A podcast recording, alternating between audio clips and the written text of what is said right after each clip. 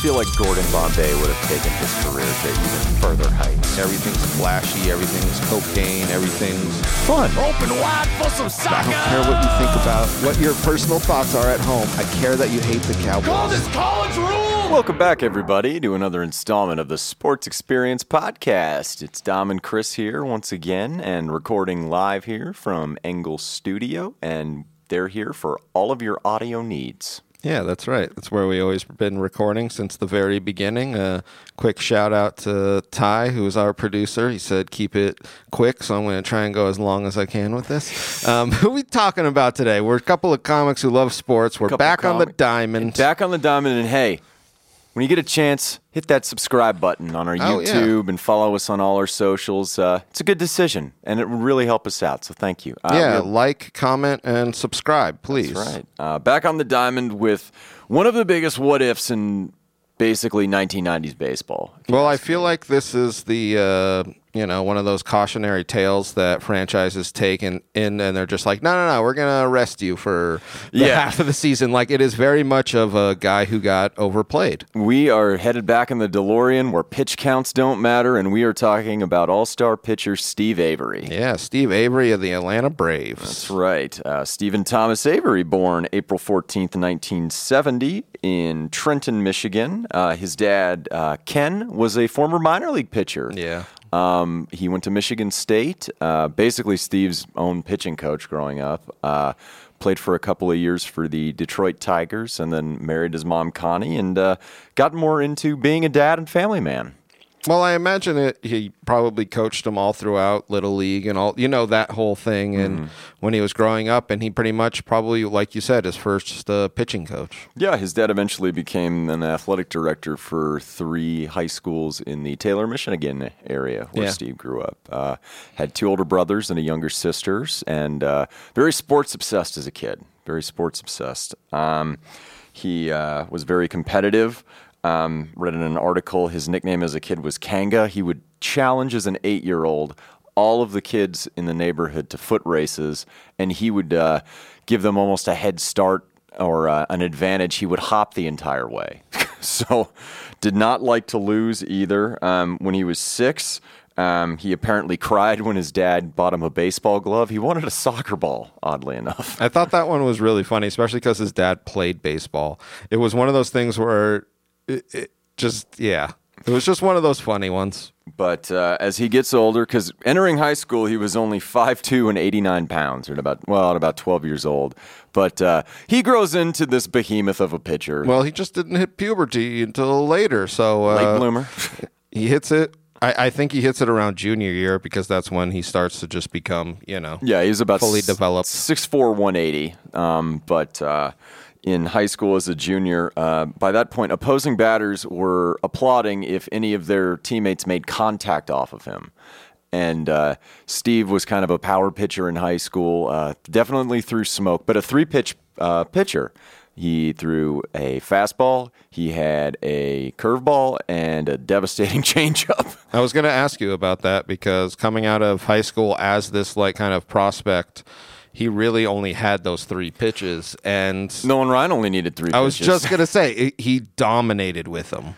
Um, while in high school, he also played basketball and ran cross country. But by his senior year, you could definitely tell that he was going to go the baseball route. Yep. Um, his dad said uh, in a Connie Mack League game when he threw at 92 miles an hour, uh, well, there might be something special with him.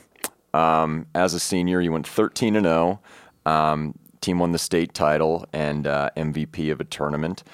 Uh, 196 strikeouts, a .51 ERA in 88 innings. But here's the other thing about Steve: he could hit too. As a kid, he would practice hitting wiffle balls over his house, and when they all collected on the backyard, he'd hit them back into the front yard. He hit 5'11 with eight homers and 44 RBIs. I thought that you could just see he was a baseball player. You know Yeah. what I mean? Where some of these guys, like, he would have made it in the 1900s as one of those, like, pitchers that would hit and just like all of that, where he just, like, really was a great prospect for baseball. And I mean, yeah. there you go. So he had already, after high school, um, Stanford offered him a scholarship to go and play there, um, which is a good move for him. I think they were just coming off a national title at the NCAA level in Oh, okay. baseball. Okay. Um, but in Major League Baseball, you don't have to go to college, Chris. And especially if you are picked very high and get a lot of signing bonus money, you don't have to go to college. And they have this is something that I have to say about Major League Baseball as opposed to everybody else is they definitely have their own farm system, which the NFL's farm system is college football. Student and athletes. NBA is called you know what I mean? So baseball literally has this set up for him to be like, we see you're gonna be a dominant pitcher, come in and we'll teach you. Yeah, exactly. And so and pay you money. money for your labor, Chris. What a novel concept. yeah, real money. Turn that change into folding money. so the question isn't if he'll get drafted, like we talked about in our Frank Thomas episode. It's how high will he get drafted? Well, I, I I was wondering about this with his dad's influence, with his dad coming from playing like a couple of years and playing in the minors forever. Where I wonder if his dad was just like, "Oh no, no, if you get drafted in the first round, we're gonna take it because you're you're literally setting up to be one of like a starting pitcher at one of these franchises." And two of the top three teams who are drafting that year need pitchers. Picking first, as they often do, are the San Diego Padres. They decide to go the college route with Andy Benes, who once led the NL in strike. He was a good pitcher for Yeah. a long time. Yes. It was, you know, a smart move by them. The Indians take Mark Lewis because they're in the dog days of the Lou Brown era. And the Braves are picking third because the 80s were not kind to the Atlanta Braves. They were straight trash at this point. but we see that they built this group They are of building pitchers. these group. The previous seasons, they had traded for John Smoltz. Uh, they had drafted Tommy Glavine in the second round, and a mess of other great players. Bobby Cox is now their GM. He hasn't become the manager yet, but he's the one actually picking the players, and he is a Hall of Fame manager. So and to all these other pitchers that you might when you hear them you, you might be more familiar with steve was literally looked at as like this is going to be our guy This is our ace. Yes. This is our ace. This left handed fireballer out of Michigan. And he was picked third by the Braves. Yep. Scott Boras was his agent. This is when Scott Boras was first starting to be a baseball agent and basically holding teams hostage for players. Um, here's some other guys that were taken that year. I just want this draft was pretty stacked. Um, you had Jim Abbott, who we talked about on the podcast. American hero. Tino Martinez, uh, Charles Nagy, Brian Jordan, Marquis Grissom, Luis Gonzalez, Jim Edmonds, Kenny Lofton, a basketball player at the U of A, and in the 62nd round, Mike Piazza. It- i'll tell you what it's interesting because those are the guys that you hear in the 90s of baseball Yeah, you know nine- what i yeah, mean like that's not yeah that's a great uh, little draft mike piazza god how'd you ever make it The 62nd round is a favor. That was such a Guido favor that turned out like gold. Oh my god, it's the this might be the greatest favor ever. It's just like, look, it's my uncle's kid. He needs just a spot out there. I know his hair is weird. Let him go. He likes heavy metal and has a mullet. Let's just put him behind the dish. He's never played there before, but let's see if it works out. Can he And it swing the did. bat? Can he? Steve actually signs a then record, which only lasted five days, two hundred eleven thousand dollars just signing bonus, Yep. just for signing with the Braves. So, you know what? As attractive as a Stanford degree is, and having to play at least three years, he made the right call. I mean, I imagine he dwarfed what his dad made his entire professional career. Yeah. You know what I mean? Oh, Just on the signing bonus. Just That's the the thing that's so crazy about just shit like this where you look at the contracts nowadays and they're just like, "Oh my god." But even back then like I bet 200,000 they were like ecstatic, you know? Oh yeah, stoked about it. Um, 1988, he's in Pulaski, Virginia, living with a home fam- homestay family called the Huffords. Uh, there was a good story about how him and Turk Wendell, who also pitched in the majors, they uh, had a little bit of a mishap going four wheeling, and they came in. Uh, uh, into the house all muddy. They walked miles back to where they were staying, and in the next morning there was a mop and bucket that just said, "Please clean up after yourselves."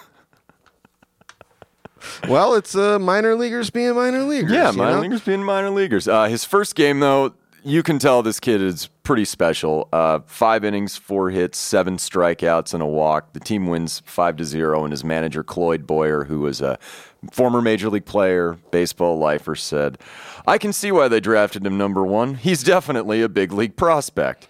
And just that season, he makes the All Star team, goes seven and one, has a 1.50 ERA, and 80 strikeouts in only 66 innings. So he's just already dominating people his age. I was going to say it's already apparent that he could probably pitch in the big leagues. Like he is really dominating this minor league as soon as he come in. There's no, there's no like learning curve. No, he's re- and I'll get into this once he gets to AAA and who his manager was or his pitching coach was and what a part he played in his career. But uh, in '89, he starts with the Durham Bulls because ground balls are more democratic. Chris, That's very right. It's very true. um, he doesn't stay with them uh, for very long, but this roster um, had 10 players who eventually made it to the major leagues, nine of whom were pitchers. So this is where all the Braves, like awesome pitching of the freaking 90s, is coming from. Can I tell you a little uh, baseball folklore? They say that there was a uh, older woman who lived out there. There in that- was an older woman. in that uh, time, and she schooled these young boys in the ways of baseball and sex. I was going to say right. love, but No. love and sex, same thing. That's a fine. You know what? That's all good. And you know what? Nine pitchers. That's what that was her specialty. in uh, so he starts the year with the Bulls, uh, goes six and four with a 1.45 ERA and 90 strikeouts. But he's so good that he's promoted halfway through the season Yep. to Double A Greenville, and he's 19 years old. He's 19, and he locks 13 starts for him. These are grown ass men on the doorstep of Major League Baseball. And he really like that. That was the thing about that I saw that I mean kind of might hurt him later is he really skyrockets through the minors. It, it's very much apparent every single team he gets on. He's just like, oh no no, I'm this the guy's best pitcher. Yeah, this guy's the best pitcher, and he does not have a lot to learn at this level. Well, and you would figure the reasoning the Padres took Benes was, oh, he's MLB ready. Yes. Like he w- made his major league debut down the stretch in '89 when they were um, fighting for the NL West title.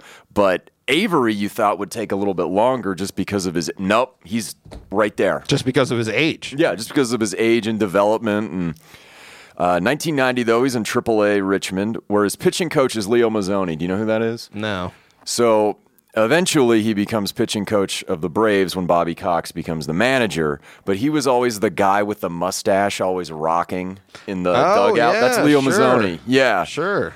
So um, he said, this is, and we had talked about this with his dad growing up. He said, I didn't teach Avery a pitch. He had them. So my job was to see that he kept them. Yeah. That was, I mean, he, when you have three great pitches, that's all you need yeah.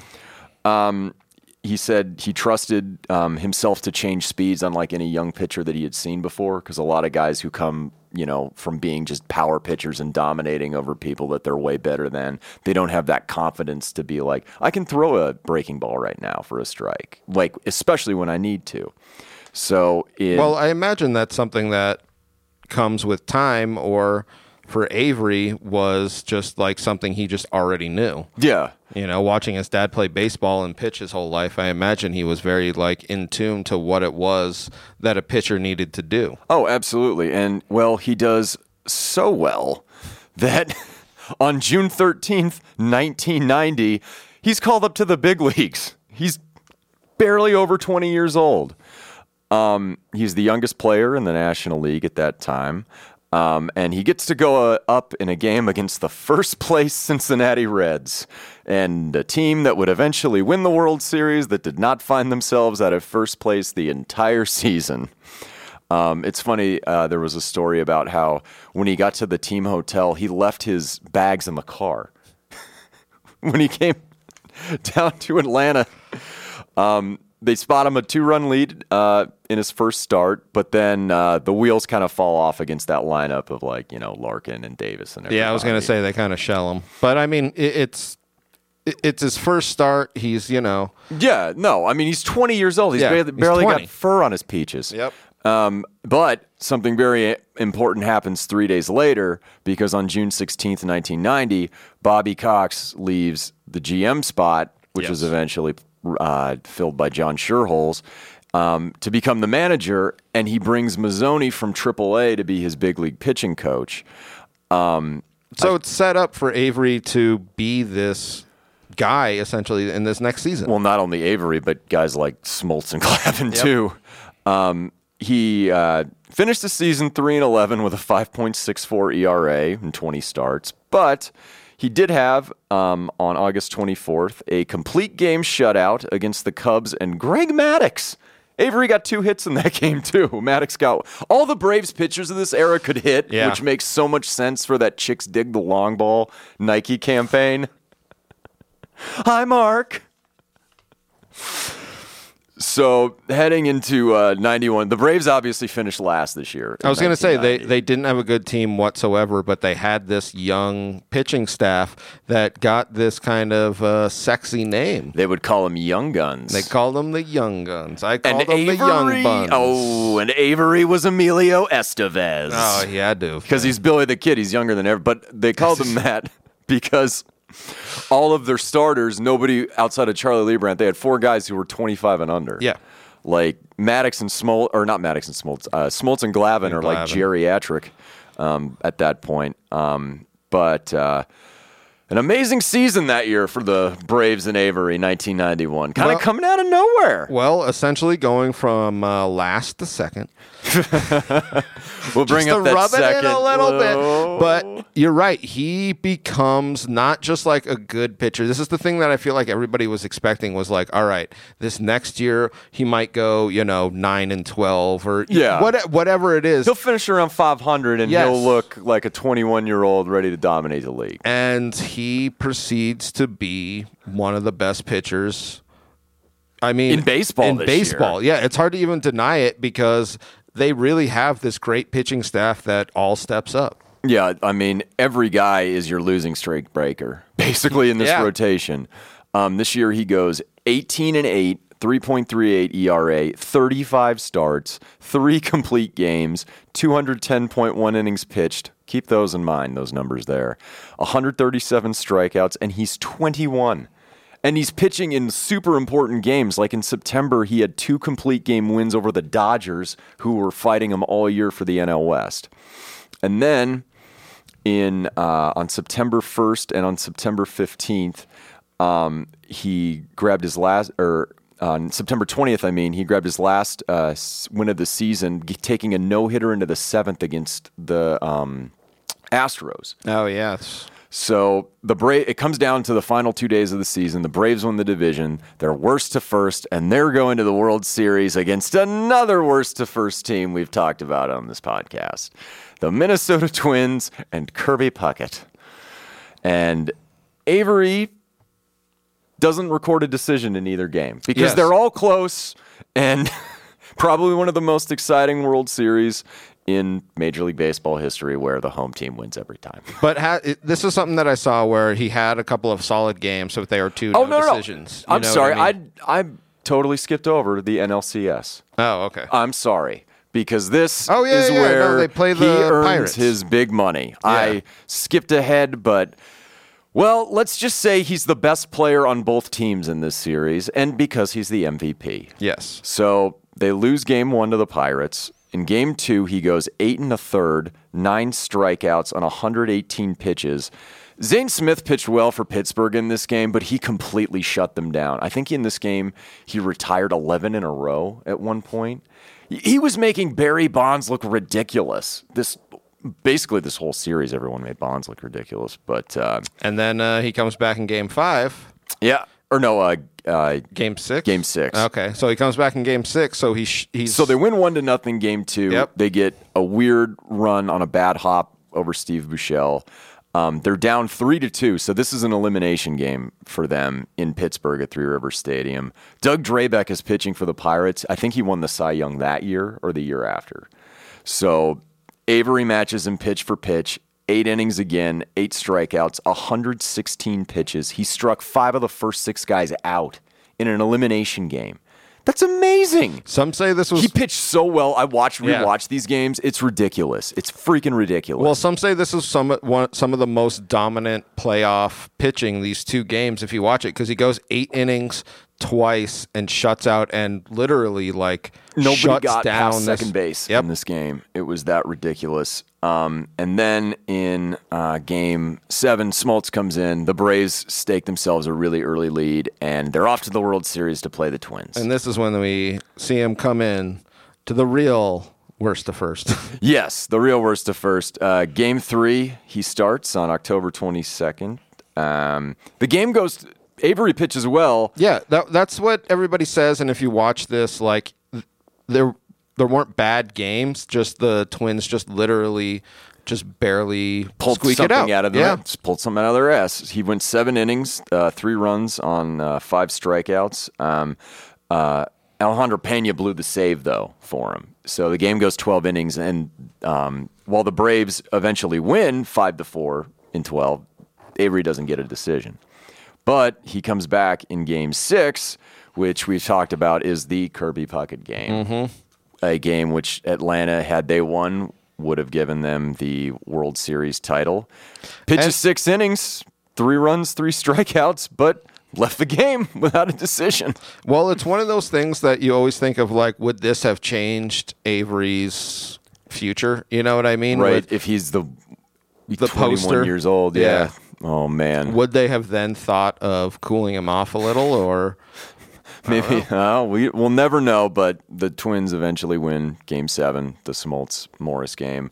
But since they have so many starters who are in their early mid twenties, the winning doesn't stop in Atlanta, Chris. I was going to say they are literally set up to be the best team the next year. Yeah, In it's the NL, especially not even just like their division. They're literally like like when Mac and Charlie get job. The mail never stops. The mail never stops. the winning doesn't stop. Um, so in '92, Avery leads Major League Baseball in starts, has 233.2 innings pitched this season. While he goes 11 and 11, six of the losses were by two runs or fewer. Um, 3.20 ERA, 129 strikeouts, and the Braves end up winning the NL West again. But they this is what everyone was saying about this year was his uh, record was a bit low because the Braves offense was just like not good, but their pitching was so dominant. Yeah. Um, like you said, lost uh, six of them by by two runs, but then they uh, run into Pirates again. Oh, rematch two, Electric Boogaloo. I see it. Listening to the Bonilla episode, you kind of know what happens. But uh, so he wins game two in this series on uh, October 7th, 1992. Pitches six and a third. Uh, well, he gave up four runs. He set an NLCS two, 22 and two thirds, uh, 22 and a third scoreless inning streak. against the Pirates in the playoffs. Yeah. it's crazy Because he was the MVP. NLCS MVP the year before, so he extends it. They win 13 to 5. Atlanta goes up 3 to 1 in this series. So you're thinking, oh, they're just going to coast. The Pirates are dead. Barry Bonds will end up leaving. Um, but the Pirates, what they end up doing in game five, when they face Avery again, they shell him. I was gonna say- absolutely shell him. He literally is in the game for a third of an inning. They score five runs, and they're like, "All right, you're out." You're out. We're, we might need you for ge- if it comes to a game seven. I hope it doesn't happen. We might need you to come out of that bullpen. Yeah, And it does go to a game seven. And he pitched one and a third in this game um, after the Pirates had an early lead, um, up 2 0 in the bottom of the ninth. And then Francisco Cabrera ruins everyone in Pittsburgh's baseball dreams by driving in Sid Bream to win the game 3 to 2 on a single. and it's, I mean, so they're back-to-back World Series competitors. Competitors. That's a good way of putting it, I Chris. know. Competitors. And you think about it, like looking back, could this have been a dynasty? Because they're not. You just like this this little thing right here where they go back to back. Um, this is almost like the Colts with Peyton Manning. yeah, and we'll get to that part later. um, but uh, they go to the World Series again. He pitches Game Three. Oddly enough, this is the first World Series game ever played across the border. yeah. It's the first one outside of the United States. Oh, America! And he's the first losing pitcher ever. Well, I can't put too much fault on him for this loss because he pitched a hell of a game. This was True. act- this was actually an interesting game. Uh, they should have had a triple play in this game on a Devon White catch where Kelly Gruber tagged out Deion Sanders, but the ump didn't see it. But it was a total pitcher's duel. He goes eight innings with nine strikeouts. But in the bottom of the ninth, after giving up a single to Robbie Alomar, Mark Wohlers comes in. Alomar steals second base. They eventually have to load the bases for Candy Maldonado, and he gets a walk-off hit. Off of It, Jeff it's shitty because you're right. He really did pitch a good game. Uh, Toronto, I do feel like was a better team. Yeah, you, you know what I mean. Where you look Yeah. at that, you're like, man, Braves had great pitching. Toronto just a better. Yeah, it was tied 2 2. I think the only runs he allowed were home runs to, I think, Carter and uh, Gruber in that game. So, I mean, to lose only giving up three runs and they walk the bases loaded after they, they pulled you, you're just responsible Yep. for the go ahead. But uh, game six, um, October 24th, 1992. Um, only four innings pitched, two runs, two strikeouts. But this is an elimination game where the bullpen is used quite extensively. Um, I believe the game goes to uh, in the top of the 11th. Dave Winfield doubles, which is his first World Series extra base hit ever scores Alomar and White, and although the Braves have a furious comeback in the bottom of the ninth, they cannot win, and they lose their second consecutive World Series. Just not enough. And those damn Canadians take what is America's prize. Stay on your side of the border, Snow Frogs. That's all I'm saying. That's all he's saying. Uh, so the Blue Jays take it, and uh, we get into 1993. And the Braves have just said, hey, we already have an awesome pitching staff. Let's add future Hall of Famer Greg Maddux to the fold. It is it is quite a bold addition because they really don't add a lot of offense. Well, you know what's funny is the offseason prior, because they were talking about getting rid of him to get something in return so he wouldn't leave as a free agent. They almost they had a bonds trade executed. That's wild. They had a bonds trade executed that Jim Leyland said, You are not trading him there. Of all places, you're not trading him.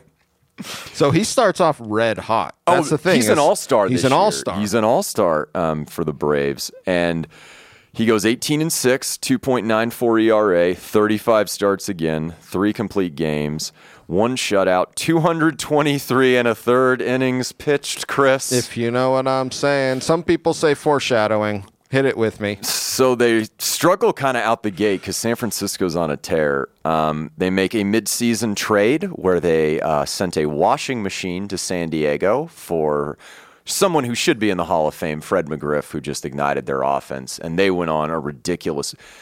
And we'll get into the playoffs, and I think we've talked about it in the Schilling episode. By the end of the year, they're 104 and 58, and they're gassed. They're just they won the division on the last day of the year. Um, but Avery on on September 12th that year in San Diego has a muscle injury in his armpit. And while it doesn't necessarily affect him too much, it's a little foreshadowing of things that start to come during his career. Well, and this is what everybody says is this is the indication of his literal arm rotation mechanism, whatever kind of, you know, his arm literally almost falling apart. And- because th- this muscle in his armpit, it, it he It's ruptures pitching, it, yeah. mhm. and it does not heal right. Properly. Yes. Yeah. like that's that's literally what happened. So like, and that's what they were saying right after it was literally at the end of this season. It was like two different pitchers Yep. going into the playoffs against Curt Schilling. Everybody would have probably picked Avery to dominate this.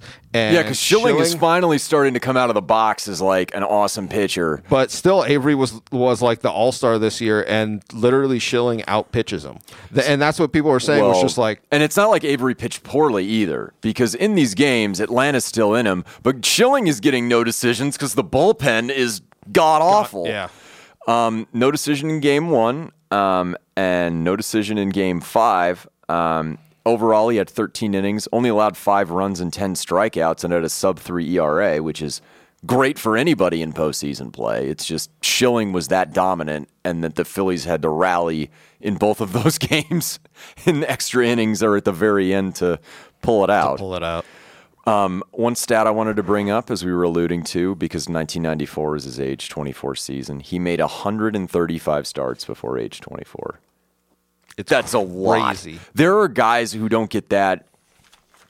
Your average pitcher now, what is maybe 30 to 32 starts a season. And I, I was trying to look this up. I couldn't s- I couldn't find it. But what was his average pitch pitch count per start? Oh, th- because I bet it was in the high like eighties. Judging by the innings pitched that they have, or that is uh, statistically recorded, and his shutouts and his complete games, it's a lot. maybe even a hundred. Like it's he he had to have literally pitched so much more than guys do nowadays. But this is what Well, I he mean. had talked where- about even as a kid Yeah. during summer ball, he would throw like 300 pitches. Mm-hmm. He wouldn't even care. And it's a much different game now. If someone was using a pitcher like that now, specifically a young and talented one like Avery, baseball people would be losing their minds. Yes, because I mean he really is this lesson that everybody learned. Like, oh, we burnt that out. Yeah. 94 was kind of a difficult season for him off the field, probably more so than on the field. Um, his father in law died uh, March 29th of that year. And then his son Evan was born three months premature. So he was basically commuting back and forth from Atlanta and Michigan and all around the country playing baseball just to be with his family. Uh, Yeah, and he he was just dealing with mental stuff and and yeah. And Smoltz was basically like, you could tell it was affecting him Oh yeah, a lot. absolutely. Um, he went eight and three though in 24 starts. His ERA starts to climb though. He's at 4.04 in 151.2 innings pitched. But the reason that number is so low is because baseball went on fucking strike that year. yep. Greedy God bastards. damn it. Ownership, not the players. Um, so in 1995, um, the now they're ready to just start dominating, and that's exactly what they did this season. Unfortunately for Avery, this is when the downfall begins to happen as far as the regular season goes. Um, they're still loaded, but he goes seven and thirteen with a four point six seven ERA and twenty nine starts. He's even said about this season, "I stunk." Like, but when you have Maddux, Smoltz, and Glavine in your rotation, it doesn't matter. I think that was the year Maddux had a sub two ERA. That's how dominant he was. Well, and it's it's one of those things where I bet people in his camp were like, well, maybe he needs a, a change of of scenery, and it will you know revitalize his career because he was lo- still looked at as like this guy, but if you watched his pitching, it really started to decline. Yeah, um, the Braves went to only a three man rotation in the NLDS against the Rockies. Uh, made only one appearance, um, and then uh, in Game One against the Reds, he walked the only guy he faced in the eleventh inning in Game One, um, and then. Uh, Bobby Cox makes an interesting decision in game four because Atlanta's up three to zero in the series. Doesn't want to use one of his main starters in the game, so he gets Avery to pitch and start game four. And mind you, it was a very unpopular decision. People were going, "Why are you doing that? Like, just close out the series. You He- know, don't it- give him life." It was literally like one of those decisions where people were just like, this.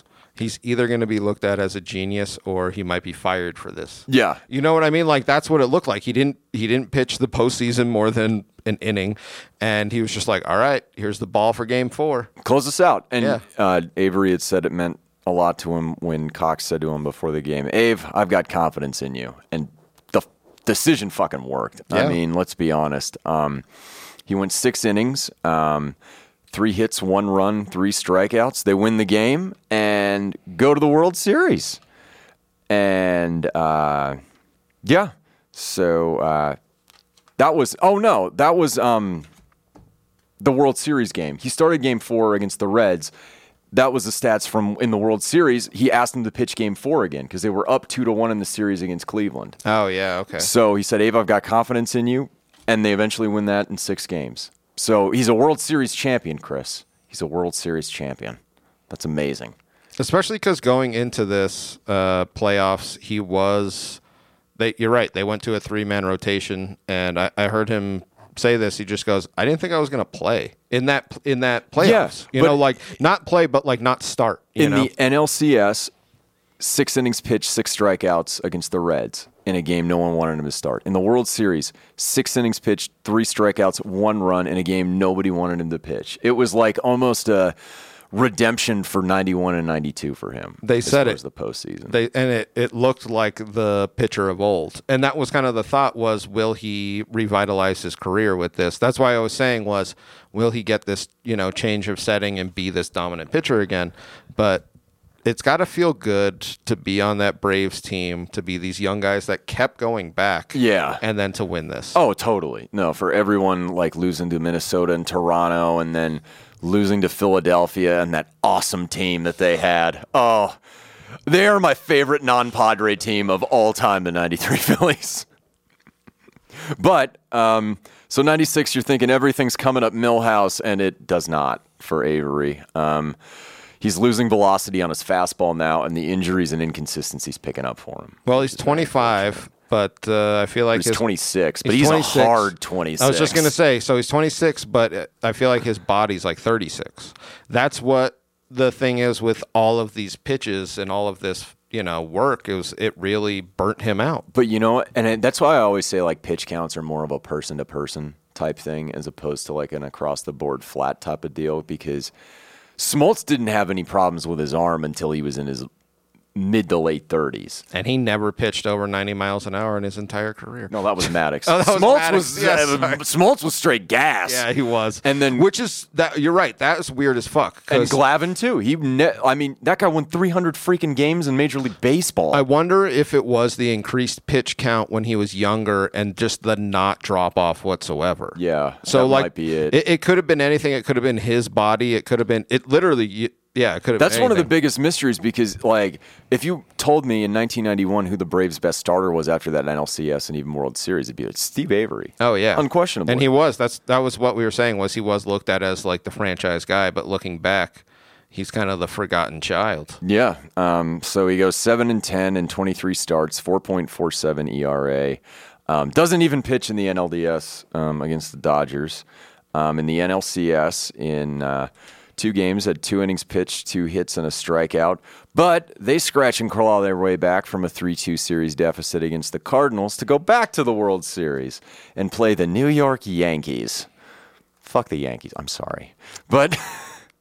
Well, this is because again, it was kind of like the last year where he wasn't playing in the postseason. He, I mean, really didn't play whatsoever. And then going into this Yankees, he was kind of slotted in for one or He two was- occasion. Was it two? Uh, well, I know the one most of them, important yeah. one was in Game Four, Yes. where they're up six to zero. The Yankees eventually tie the game because of uh, Jim Leyritz's DUI king and his home run heroics. Um, in the tenth inning, Avery comes in, um, gives up a single, and then there are three walks that come after it. The last of which to our main man Boggsy. Well, one. Uh, so he he uh, intentionally walks the guy right before Boggs, which everybody said was a mistake. This was something I found so Yeah. interesting because it was said that that was a mistake by the manager, but he was saying, "I have confidence in Avery." Which he did in the World Which he Series and he did. in the NLD or NLCS. And Avery proceeds to walk Boggsy for the loss. and that's the thing that people were saying was it, it really was I mean, I know you want to go lefty lefty, especially at this time, but when you have a guy like Wade Boggs, that matchup doesn't always favor the the pitcher. That's like and that's what people were saying was it, it didn't make sense with Boggs coming up, you know, and you know he's going to ride that horse. yes, he is. What are you doing, Boggsy? So January '97, um, he's a free agent now, and he's thinking now it's time for a change of scenery. Okay, okay. and um, the Boston Red Sox have just hired uh, Braves third base coach Jimy Williams as their manager, and they decide to sign him and bring him in for some pitching help um, there in Boston because Roger Clemens had just left.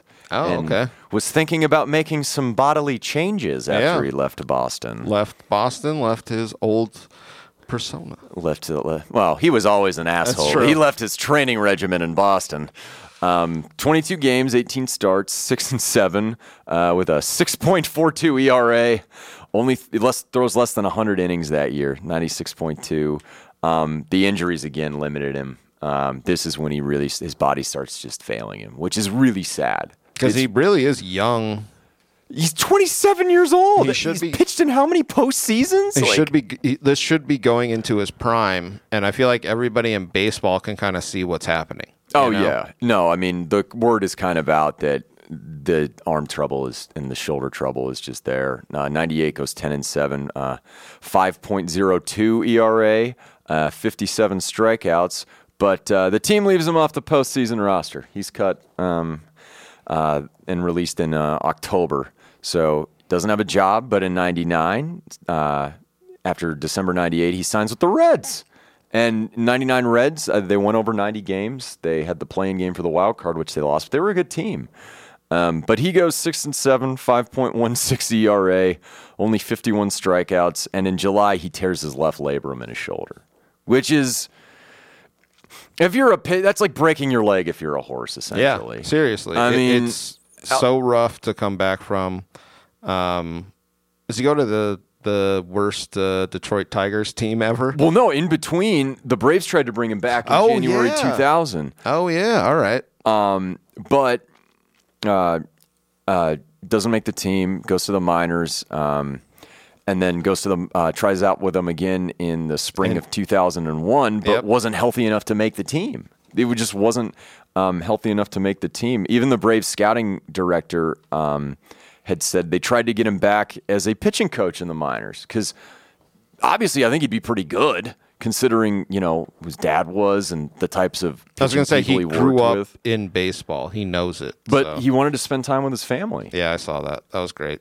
Um, in late 2002, though, um, since he, his oldest son had never seen him pitch, he signs a major league or a minor league contract and sp- to come to spring training with the Detroit Tigers. Yeah. which for him is awesome because, and even Smoltz has talked about this how he always wished he could have played for the because he's from the Detroit area as well. How he could always play for his hometown team. Uh, he said he felt bad for Glavine when Smoltz was finishing his career at the Red Sox because Glavine's from uh, Massachusetts. Oh yeah, yeah.